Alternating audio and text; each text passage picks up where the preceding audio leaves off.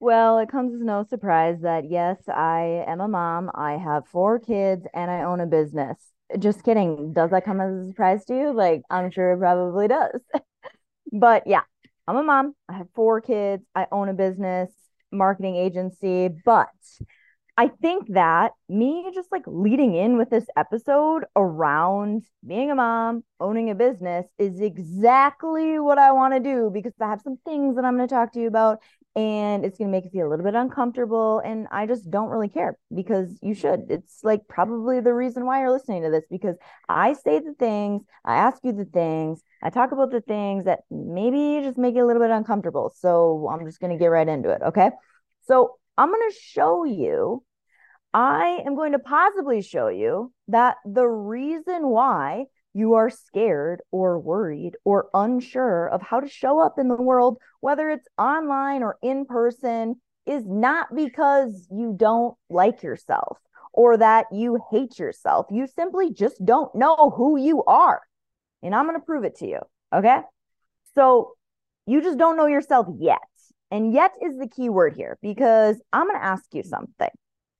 I want you to pretend you are introducing yourself to me without using your name, your age, your occupation, your nationality, your ethnicity, your location. Okay, ready, go. You can pause this if you need to, but you're thinking about it. So you could likely be sitting there thinking, wow, I have no idea what in the hell I would say to Hillary without using my name or my age or my occupation or where I live or my ethnicity or like anything like that.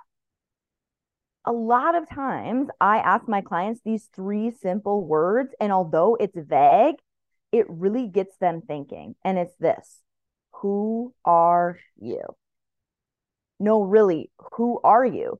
Every single time we introduce ourselves to somebody new at a park or when a friend greets us and introduces us to a new person with them, we always say our name or maybe what we do, or the friend who's introducing us will say, like, hey, this is Hillary. She does marketing too.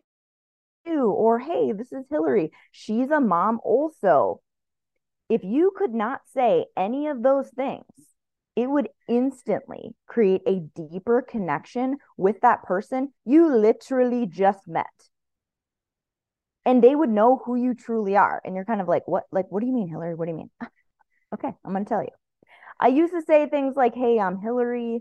We live right here in Green Bay. I stay home with my four kids during the day. And then at work, I work at one of the best restaurants here. You should stop in.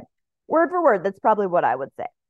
Then, when I started to, let's say, find myself, I no longer was wrapped up in identifying myself as being a mom and a bartender.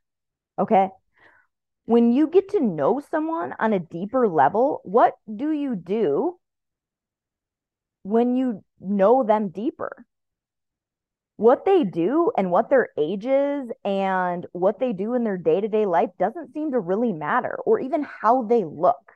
I have a friend back in Green Bay and she has like let her hair grow out without coloring it and so it's almost fully gray and she has a toddler.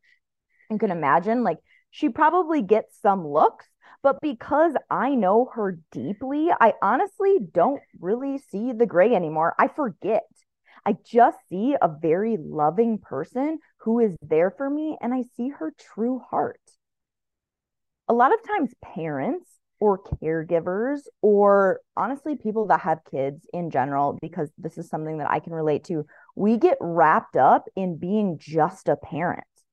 So much so that even the thought of wearing something that maybe is not quote unquote mom style, we are like taken aback. We're like, oh, I can't wear that because I'm a mom. Or like, oh, she's wearing that. She's a mom. It's like that doesn't matter. We do not need to become that title as our only form of identity. When a good friend describes me to me, they wouldn't say, like, yeah, Hillary, you're a 34 year old and you own a marketing agency with four kids. No, they have said things like, gosh, Hillary, you're extremely giving. You have a zest for life. You're really passionate. You're outgoing. You're caring. You're bold, optimistic. You're so spontaneous. What you start to see is what people care about, what their values are, what they love. Those are what make up a person. None of those characteristics change based upon your age or your location. These are things that I have my clients write down and use in their marketing because say it with me, you are the brand and you are the marketing. These things stay consistent. They are a constant. Although your values can change with growth that you have personally, and you can seek the growth that you wish to change. But the things you love about your favorite influencer or your best friend, you love them despite the fact that they make mistakes. It humanizes them. Or maybe they do or say something that is out of character or out of alignment with who you thought they were. Like that is something that you can identify with them. You know who they are as a person. When someone you love makes less money than you, and then five years later, they suddenly catch a fastball and become a millionaire, it doesn't change how you feel about them because you loved every inch of them and what they were and make up as a person and as a human being before that external thing. What we do, I take the back. Why do we think less of ourselves if we gain weight one year? Why do we degrade ourselves and compare ourselves to other people's highlight reel? I find myself going into a gym or going into a um there's like a fitness event that uh, my friend hosts every once in a while and I go into the event and I find myself comparing my outward external things to other women there. I'm like, damn, that girl is 33. She can get up and do whatever the hell she wants. She doesn't have kids. She can be more spontaneous than me. And I literally start to compare external things and the way that they look to myself. And I start to have this like really, really self hate. All of a sudden, we quote unquote hate ourselves again because of external things. Who you are is still the same you. Who I was when I weighed 210 pounds pregnant with my third baby my values were still the same. I was still that happy go lucky, spontaneous, bold, a little bit sassy, but extremely optimistic person. You talk to my college friends, they would likely say Hillary is the same Hillary.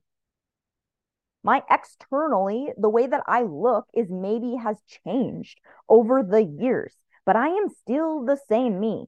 I still have ADHD it is still hard for me to hold my tongue at times.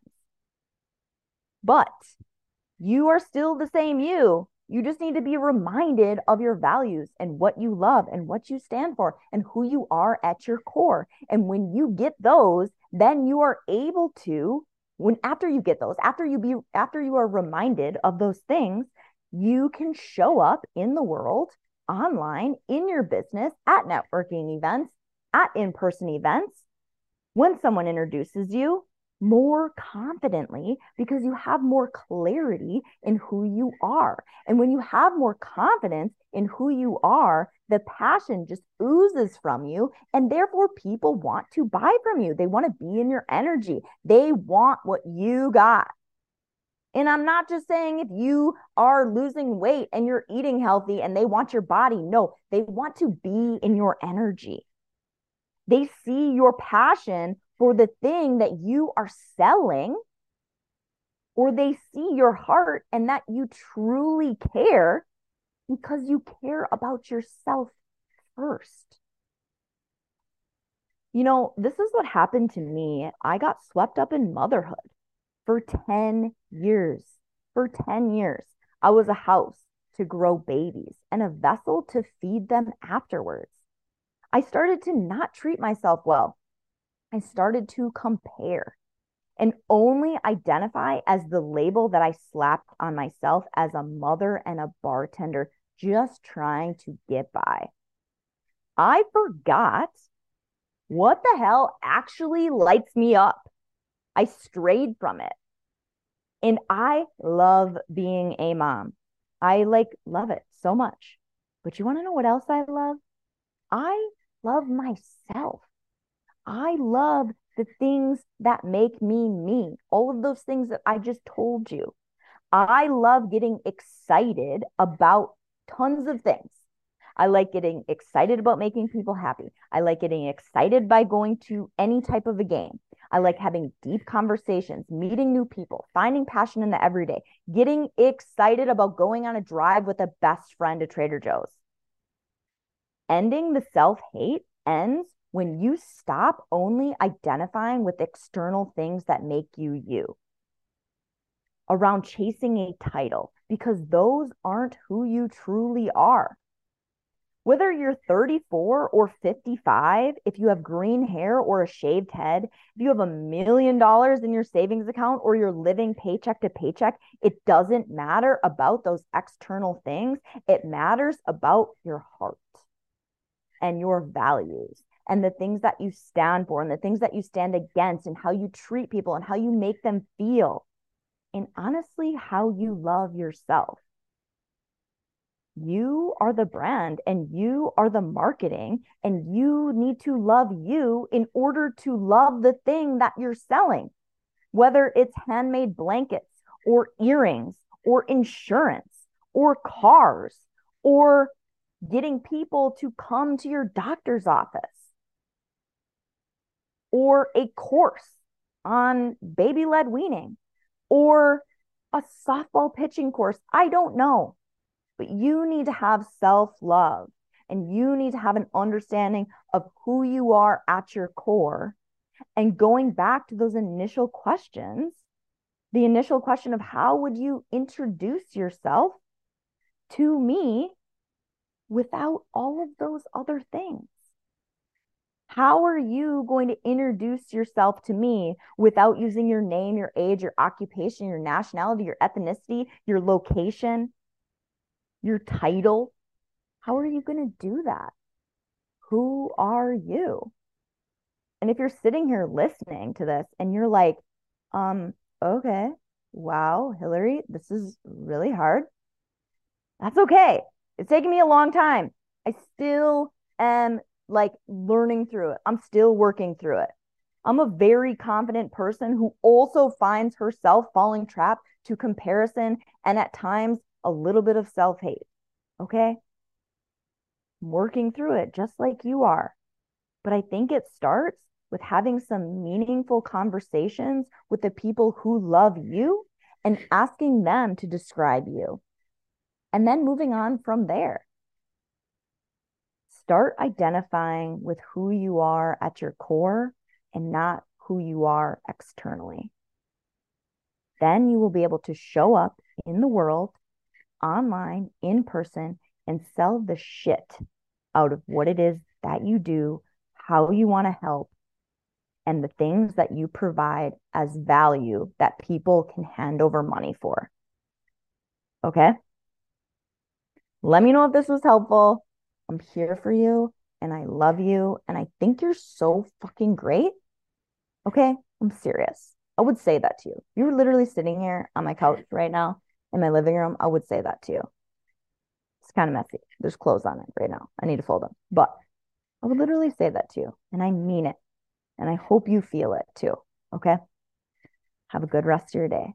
I'm here for you. Bye.